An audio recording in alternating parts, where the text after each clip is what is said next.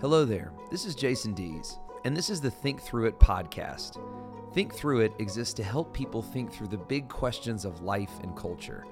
On the Think Through It podcast, we'll be talking with friends, cultural influencers, and forward thinkers about the things that all of us need to be thinking about. Today, I'll be talking with a friend and strategist, Aaron Coe. Aaron was at the tipping point of bringing an urban resurgence to church planting at the North American Mission Board. He's now working broadly with different churches and businesses to leverage resources for the sake of the kingdom through a problem solving organization that he began called Future City Now. Aaron has thought a lot about the global city, so I thought it'd be interesting to bring him in for a conversation about cities. What are cities? What are the future of cities? And how should Christians who live in cities be thinking? As of 2007, most of the world's population now lives in cities, and people just keep moving in. So, this is an important conversation that we must have, and I want to thank you for joining me and Aaron Coe as we think through it.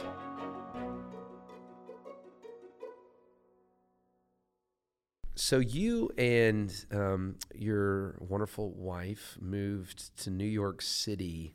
What year was that? So we moved up there in 2003. Okay, and and you kind of September 11th was a part of that story a little bit, right? Yeah, absolutely. Yeah. So we were uh, planting a church in Atlanta. Uh, part of that team, and you know, as far as we were concerned, what was that church? It's called North Star Church. It's yeah. up in uh, Kennesaw, Acworth area, and you know, as far as we were concerned, my wife was from Clemson, South Carolina. You know, she actually she grew up in a little town called Oakway, South Carolina, that's home to a stop sign. You know, at, at the time it it's had a great a, stop sign. There. It had a flashing red light on it. Oh, that's so, big time. You know, they went real big time a few years ago, and they got a Dollar General store. okay. And so, man, yeah. they're cruising. And then I grew up in a little community outside of Louisville called Highview, and uh, so you know we were not big city minded people. So we were here in Atlanta, loving Jesus, helping plant the church, and then had an but kind of up in Kennesaw, so it was suburban, suburban Atlanta. Absolutely, yeah. absolutely. So September 11th happens. You're here, kind of planting, and you start thinking about New York City? Yeah, I think what happened with September 11th is just our whole mindset about where we grew up and just our mindset about the world really shifted. And all of a sudden, you know, the world just really expanded for us because it went beyond this sort of southeastern United States existence to man, there are real people, there are real needs in there's worldview like conflict going on out there. Hundred percent, yeah, hundred percent. And but we didn't do anything about that immediately. It was a year after 9-11 when we were uh, confronted with the opportunity to to move to New York. And at the time, it's like, hey, we're young, no kids newly married, who shouldn't live in New York? Who who doesn't want to go? exactly. It'll be like friends. It was a no brainer, hundred percent. Yeah, hundred percent. So did you? So you moved there in two thousand and three to plant the Gallery Church, which is still going strong. Right. I actually was up there in the summer and I talked to a guy. He was a Presbyterian guy, but he knew all about the gallery, knew a bunch of guys over there. So how did that happen? I mean, what did you do? How do yeah, you so how do you start a church in a city? Well, initially we moved up there to do student ministry, and we were connecting with college students, helping them, you know, find local churches, etc. And just over time, we recognize, I mean, there's a huge need here, and, you know, we should plant a church. And so, luckily, we had already lived in the city a couple years. We had some great friendships. And so, we already had a core group of people that when we said, hey, we're going to plant a church, they they were in with us. Yeah, yeah, they were in. And so that's that's kind of how we got started. So how did moving to New York in 2003, doing ministry, starting a church, help shape your understanding of you know, sociology or what is a city? And maybe I'll just ask you that question. What is a city? Well, we could spend a lot of time unpacking that answer. I mean, there's uh, really no great answer out there as to what a city is. I mean, you go to Webster's dictionary, and Webster's is just going to say it's a place where a lot of people live. and yeah. so, uh, so we can unpack a little bit over the course of this, like what the definition of a city is. But you know, for me, living in a place like New York, I mean, I was immediately confronted with God's purposes in the city, and in particular, I was immediately confronted with the the strategy that density and diversity provide for the church.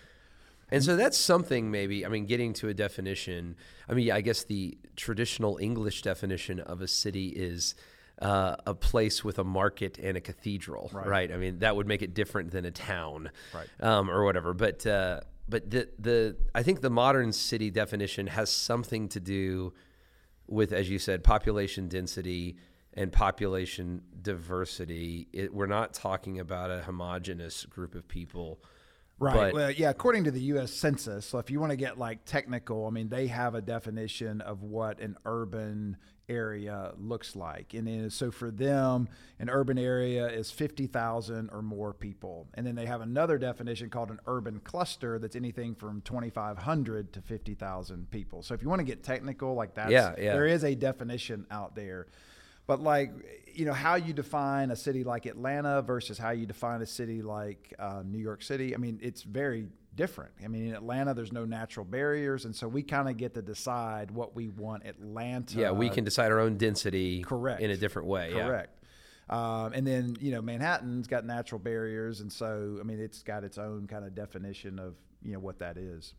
And yeah, obviously, New York City is is kind of unlike any city in the United States and maybe any city in the world. But I, I, I'm interested in this concept of a global city and um, you know where uh, you know how cities relate to one another. I think I heard somebody talking one time about kind of the commonality of the global city, meaning this: you and I, like living in Atlanta, which is kind of a global city, I guess maybe have more in common with someone living in like Shanghai that lives in kind of the urban core of Shanghai than we do, obviously, with, um, you know, somebody that lives 50 miles outside of Shanghai. Right. Uh, but then they were going on to say that really those two people have more in common than the one living in the center of Shanghai and the one living 50 miles out. So we would have more in common with that person than they do with the person living 50 miles outside of Shanghai. Yeah, yeah. And that's an interesting thing to think through. Yeah, because I mean, what a global city is is really it's just a highly connected command point, right? I mean, Yeah. it's just and so whether you're in finance or whether you're in education or whether you're in the arts. Um, or whatever sector of society you happen to be in inside of a city, you're probably relating to your colleagues and counterparts in other cities Right. more so than you're relating to people in your own geographical area. And so that's really the idea of a, a city is that it's it's this interconnected web of uh, places all over the world, really. That you know, if you're in finance, you're doing business with people in all those other. And to some degrees, webs. I mean, to some degree, I guess cities have, you know, New York and London, for example, have been connected for 200 years now. But it's a whole new level now in the last 25 years or so with the advent of the internet and just high speed communication and even travel. I mean, how many, I mean, it used to be, I mean, I'm talking, you know, certainly 50 years ago, even 30 years ago, a big deal to fly internationally. But now, you know, Yeah, I- there's people in our churches that are flying internationally every week, and I, I think there's a few things that have happened over the last 25 years. I mean, one in particular, one big world event that really got no coverage is that in 2007, human history changed forever. And that meant that human history went from being predominantly a rural existence to predominantly urban. And that we crossed that threshold in, in 2007. Well, how did we get there? Well, we got there because the population is continuing to grow. And what, one of the things that I find very interesting, and this is something key for believers to kind of clue in on here because we, we love people, but from the time the world began until 1804, Yeah. we put our first billion people on the planet.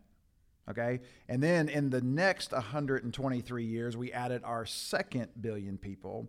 And then it took us about 40 years to add the third billion that's people. unbelievable. And now we're adding a billion people every 12 now years. is that going to slow though? I feel like I saw some data the other day that that projects that to hit the you know you said 12 years you know it'll hit that you know 10 years will be the quickest and then it'll start spreading out again because birth rates are going down or I mean I don't know am I wrong on that certainly our production of food continues to grow which obviously adds to population. And then also our production of or just our our ability to keep people alive. Medication is obviously massively improving globally. And even things like clean water or whatever. I mean there's a lot of reasons that humans are living which uh, you know sounds like kind of a torrid thing to talk about in a podcast booth, but I mean, I guess it's just a reality of of data analysis. Yeah, well, I think I mean prognosticators have always said that you know we're you know we have the, the we run the risk of population slowing down, shrinking, et cetera. But the reality is from it's not, the data's not showing that. From 1960 till now, you know, we've gone from 3 billion to over 7 billion. And from, from 1960 now, it's basically been every – 14, 13, 12 years. So it's actually gotten a little bit faster. Yeah. You know, more recently. So, so what is the what does cities look like in 2050 or 2100? I mean, what what are we looking at there? Well, I think we're what we're looking at is 75% of the world's population by 2050 will live in our largest cities globally, yeah. meaning that people aren't spreading out; they're coming closer. They're getting in together, and there's a lot of reasons for that, but a lot of it has to do with economic economy and just that's where you're going to survive and thrive is because you need other people in order to, to do that. Now, I, I, I've said before that Aaron has transcended to become an evangelical problem solver. I am just a local village parson, but we, we came from the same kind of uh, Southern Baptist heritage, good little boys going to our Baptist churches, which are you know history our denominational history has done really really well in rural areas um, and and has done well in suburban areas has traditionally done really poorly in urban areas in terms of having healthy churches evangelism etc and i don't think that the southern baptists are alone in that um, I think that's pretty true of Christendom, um, which is interesting if you kind of compare that to where Christianity began. Uh, obviously, you know, the, the church fathers were looking around and saying, we're reaching a lot of people in the cities, but we haven't reached anyone in these rural areas. So, talk to me a little bit about that. What is this urbanization? Everybody's moving into cities. What, what, what effect is this going to have on the church? How should I think about this as a Christian? Well, I think there's several ways we need to to think about it, but I think the best way to think about it is that Christians who live in cities have influence. Um, and I, I, would argue that a, a, Christian living in a city is going to have more influence um, in their field and on their peers than somebody who lives out in a rural area. And so, you know, D.L. Moody, the great evangelist, who really, you know, he, though his ministry was in Chicago, I mean, he he came from a rural upbringing. But when he moved to Chicago, he really saw the strategic nature of cities. And, you know, he's quoted famously by saying, you know, water runs down hills and the, yeah, the highest yeah. hills are the great cities. And if we're going to reach the world, we've got to reach the cities. And I think that really encapsulates the possibility of, of cities. And, and I think when I look at a city, the reason it's strategic um, is a you're you're surrounded by a lot of people, so you have opportunities, you know, to to share your life, share the gospel with other people. But you also see with cities a natural radiation effect, just that, that is caused by A, influence, and B, just practically by moving. People yeah. are always moving in and moving yeah. out. And wh- whenever they're going somewhere, they're carrying whoever they are with them to that. Yeah, if you go to a small town, you know, I pastored in Covington, Georgia. I pastored in New Washington, Indiana. I don't even know if you know where that is. Um, and not many people do. But if if any of the New Washington folks are listening, I think you're awesome. But you know, everybody in New Washington, everybody in New Washington had lived in New Washington for like a hundred years. You know, right. I mean, their families had been there. They're part of eh, the whole. Every, no one was coming in. No one was going out. You know, people were staying there. Um, Covington, Georgia, a little bit different because it's so close to Atlanta, but a lot of the stable families of the community had been in the community for years and years and years. That is very different in Atlanta. Right. Well, Forbes magazine has this great interactive map that you can go to, and you can click on the 10 year migration patterns for oh, every county in the United States. And so, what I always encourage people to do is go find the most rural county that you can find yeah. in the United States, and click on that and look at the migration pattern. There, there's it's almost non-existent. Right. Yeah. You know, people are just there or not there. Yeah. Somebody might have moved once in that ten years. Yeah. Period, yeah like yeah. literally. But then you you click on a medium-sized city, and then all of a sudden you start to see people are moving, and then go click on LA, Miami, New York, and you have coverage over the entirety of the United States. Yeah. Because over the 10 year period, They're moving everywhere. I mean, millions of people are moving, Yeah. moving around. And they're moving so, in. Yeah. So I, I, I personally, I tie this to, you know, Acts 1 8, tie this to the Great Commission. You know, why was Jerusalem so central to the spread of the gospel? Well, it's because of the radiation effect that Jerusalem had. Why? Because it was the center of commerce. It was the center of, you know, or at least one of the centers of the world. And whatever was happening there was going to eventually find its way outward. Yeah. Because of migration. Well, and it is interesting too. If actually you look at the demographic data, Jerusalem was obviously a significant city uh, in Judea, in what we know as Israel. Um, but it wasn't like a mega significant city in the Roman world. Antioch, for example, was I think five times as big. But what do you see? As soon as the church gets to Antioch, then boom, the gospel really goes out. And then obviously, you know, Paul and his heart's to get to Rome, right? To the to your point about D.L. Moody and the water moving downhill. They they saw that even, you know, shortly after the resurrection. Um, okay, so this is okay. This is something I think is interesting. You know, we talked about, you know, there's a there's a great opportunity for Christians in the city because people are moving in and out. There's a great way to impact big. You can like for example in LA, you can impact the whole world through the people that are coming in and out. But um, I think Christianity changes, and and hear what I'm saying here, in rural areas and in urban areas, right? And who Christians kind of tend to be. So I think one of the reasons that uh, our denomination, you know, use Southern Baptist as an example here, has struggled in cities is a lot of times we take kind of our rural and suburban kind of Christian culture and then just say, well, we can just go do that, you know, in a city. And what I mean by this is in a in a super rural area, it's more easy to have, it's easier to have like a homogenous kind of culture where everybody shares the same values, where everybody shares kind of the same ethos, um, which is really just you don't have that. You do maybe in little pockets here and there, but you don't have that in a widespread area across cities. And so the way that we interpret our faith, the way that we relate to others, the way that we educate our kids, even the way that we uh, conduct business, the way that we talk as Christians, not that I think Christians in the cities are any less faithful to Christ, but I, I think our tone, um, we, we, we, we have to change our mindset as to who we are in those environments. I don't know, comment on that. Yeah, yeah, yeah. Well, I think the, the, the reality is that in a homogenous society, no one challenges your assumptions Yeah, because you yeah. all have the same assumptions. But when you move to a pluralistic place, a society, you know, where there's a lot of different ideas, a lot of people with different backgrounds, your assumptions are getting challenged all of the Every time. day, yeah. So, yeah, you live in a rural, homogenous place like Oakway, South Carolina, where my wife is from everybody pretty much believes the same way and so you can espouse whatever you want as long as it kind of fits in that general framework and you're fine but again you move to a city and all of a sudden um, your your presuppositions are being challenged So, what does that mean for us as Christians living in a pluralistic place? everybody better figure out how to be a theologian Yeah. meaning that you've got to be able to interpret the Bible, you've got to be able to apply that to your life because you can't just take the set of, you know, um, systematic theology tenets that you kind of learned in your your rural existence or your homogenous existence. You can't just take those and apply those now to this pluralistic environment. You've got to be able to read the scripture on your own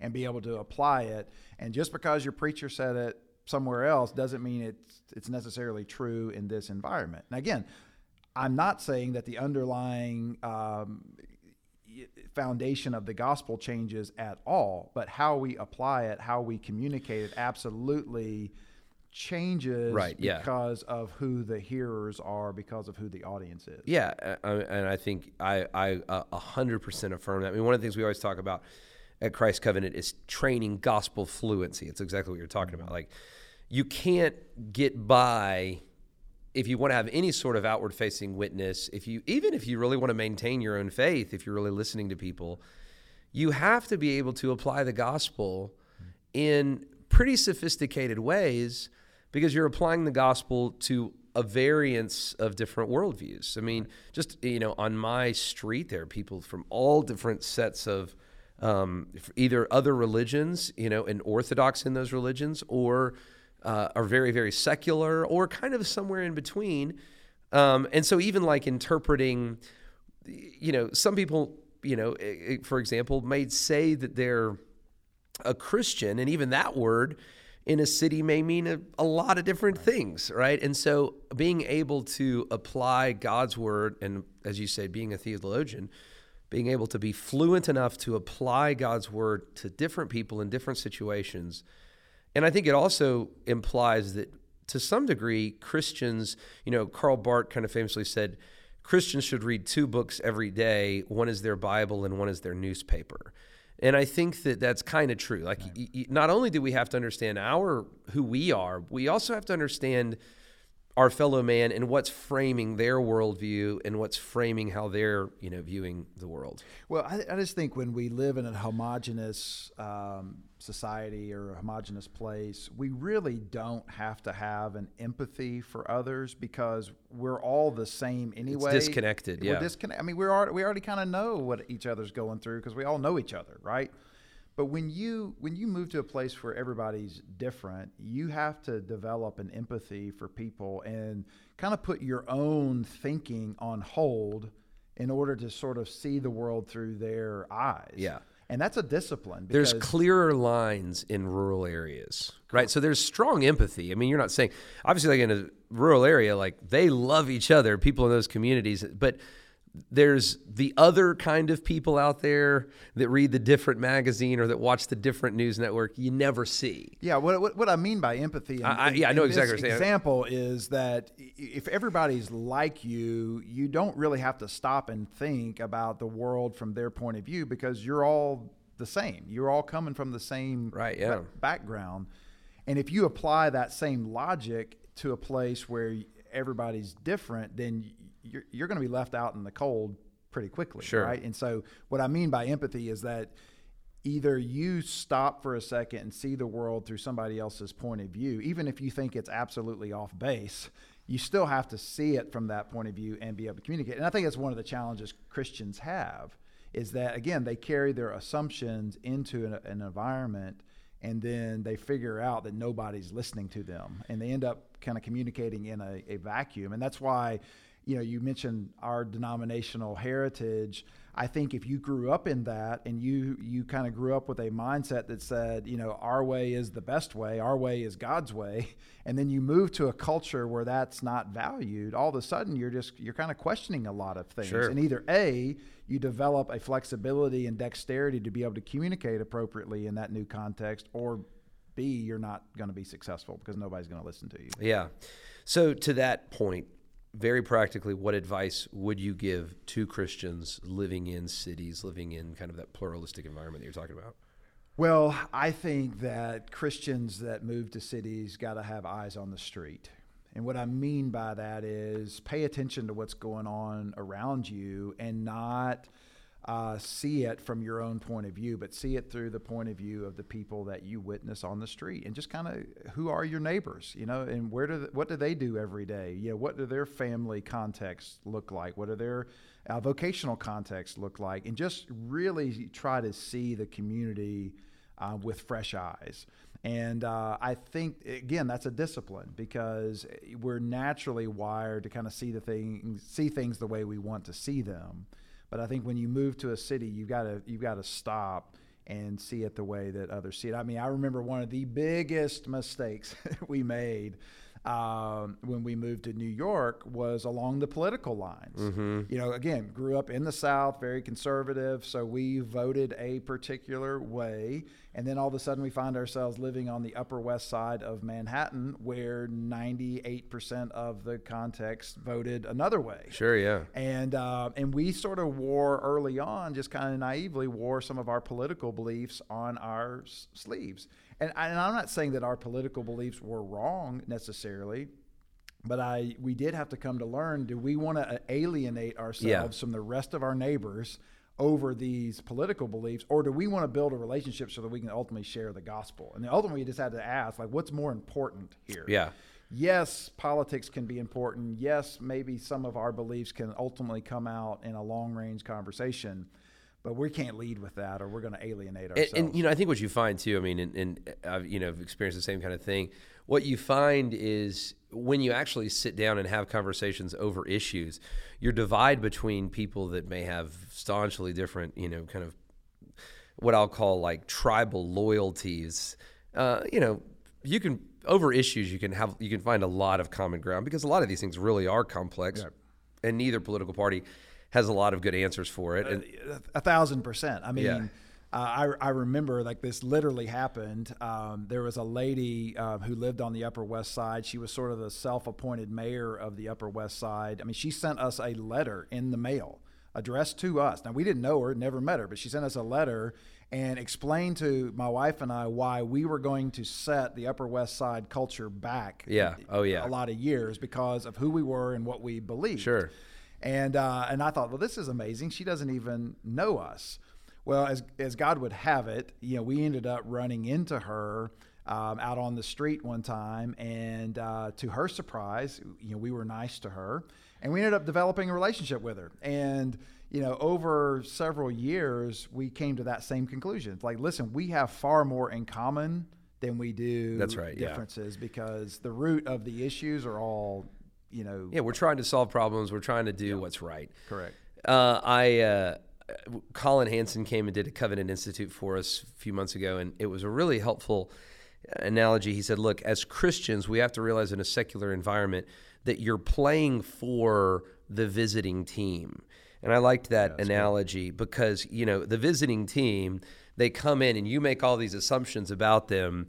You know, I remember I was telling somebody the other day, uh, a mutual friend of ours, Ben Dockery, when I first met Ben, he was he was really uh, one of the first Alabama fans that I had become good friends with. That was really godly and gracious, and and it totally like threw my perception of Alabama fans as you know that I had as a kid off because I was like I didn't realize these people love Jesus, these people are kind. And uh, you know, I just as a you know an Auburn fan, you have the perception of they're all just arrogant and you know sinful heathens. Um, and so anyway, the, the, but the point I'm trying to make is when people meet you and they hear, oh, this guy's a pastor, oh, this guy's a preacher, oh, this guy's a Christian, oh, this guy's been a Southern Baptist, you know, it's the the the framework that they're going to develop around you um, is is oftentimes totally false, totally untrue of the gospel. It's been mostly framed, I think, I think actually mostly framed by in political in a, through a political lens, Right. which is actually I think incredibly damaging to the witness of the church, particularly in um, in cities. Yeah. Yeah, hundred percent. I mean, I think that um, there is a brand. You know, there's a brand that, deno- you know, people that are attached to a denomination have. There's a brand that evangelicals have. Sure, yeah. And so it really doesn't matter how broad we want to get out in our our brand of Christianity. There's still a brand around it that to somebody who doesn't believe. Uh, there's going to be a negative tinge to it, and that negative tinge tends, as you just mentioned, to be associated around politics. Yeah. And I think that when people get to know you and realize, you know, at the end of the day, we care about the same things. We care about humanity. We care about the challenges that humanity faces. Our, our outlook on how we solve those problems may be different, but at least the common denominator is the fact that we care and we love and we're trying to figure out the same thing. Then that, that opens up a whole new playing field. So let's talk a little bit about Atlanta. What that's happening in Atlanta in a general kind of city, you know, localized group of people way. I want to talk about the church later, but but just in our city right now, what is happening that excites you about what's happening here? You know, listen, Atlanta's a great place to live right now. Why? Well, because we have an airport where you can get anywhere in the world. And so, because of that, and some of the industry that is in our city, like Coca Cola and others, you know, we are a global city. We're actually a top 40 global city. So, that's exciting. The other thing that comes along with that is we're one of the only top 40 global cities that has a, an affordable cost of living still. Now I know people that live in Atlanta may you know want to argue with me on that, but when compared, but like you and I both have yards, right? We can drive. which yeah, we drive cars. We have yards. we have yard that that would be unheard of.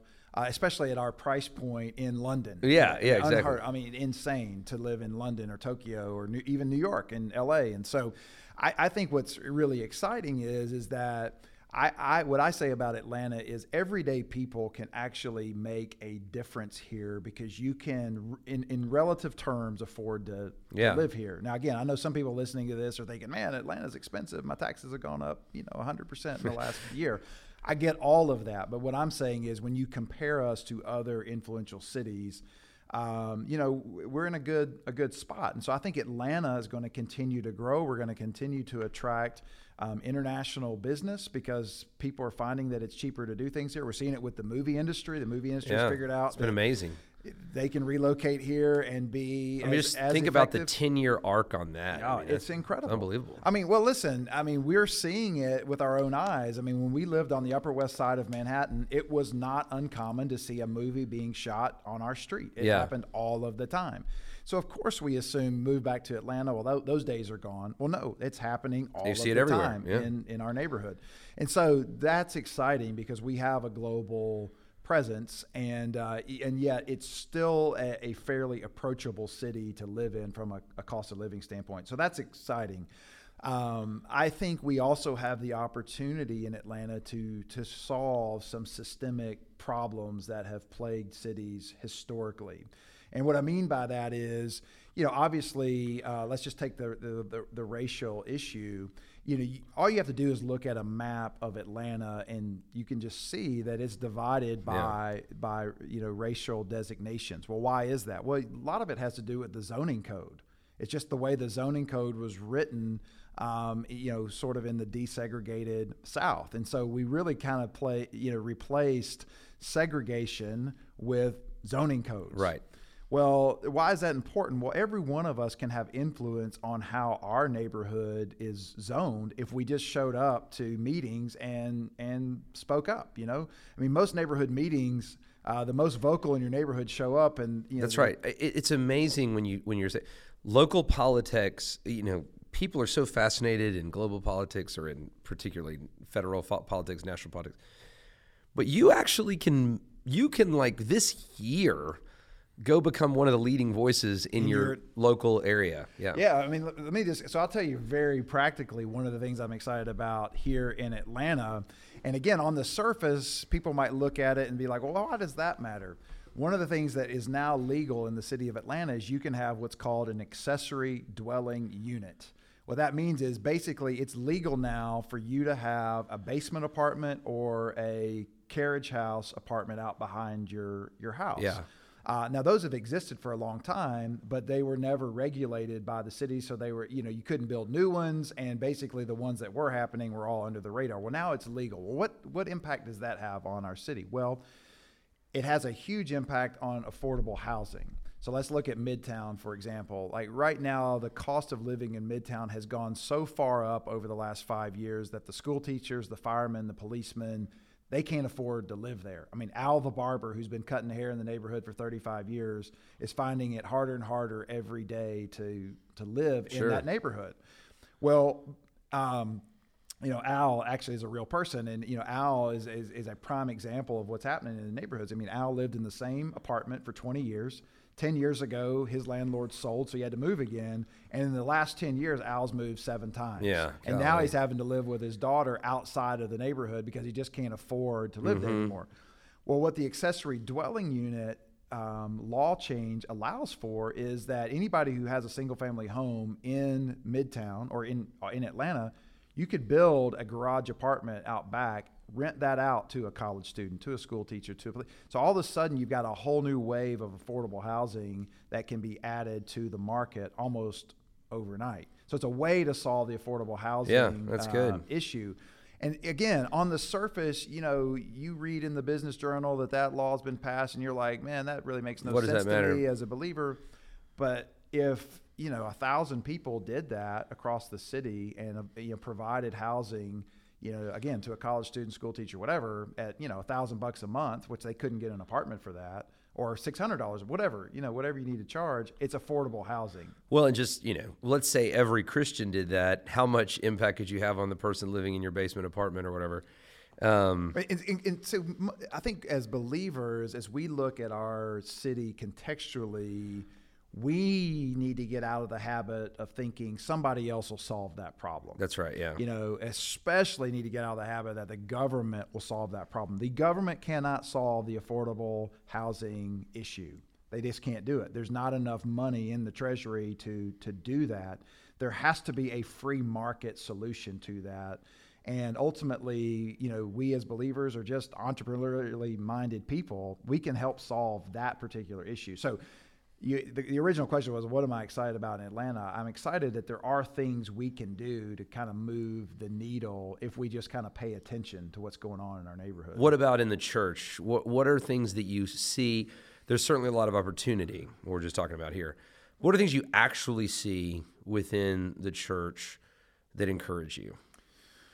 Well, A, I think that because we are living in the urban age, um, there are pockets of the church, um, in, and I'll just talk about the United States for a second. There are pockets of the church that have awakened to this urban realization. And so, you know, I think we're living in a great era and time where people are really trying to figure out, you know, how to live in the city, how to be effective in the city. I mean, you know, your church is a prime example of that, and there are others in Atlanta. Whereas, maybe 10 years ago, even in, in the Atlanta metro area, nobody was trying to figure that out. I mean, you, you didn't yeah. plant a church in the city unless you, you were a, getting out. Yeah, unless you had a death wish. And that was certainly true 20 years ago. Yeah. Well, now you're seeing people come back into the city. Not only are people moving into the city, but people are, are starting churches. So that's very, very encouraging. Now, I do think that we're on a steep learning curve, and I do think there's a lot of uh, challenges in front of us.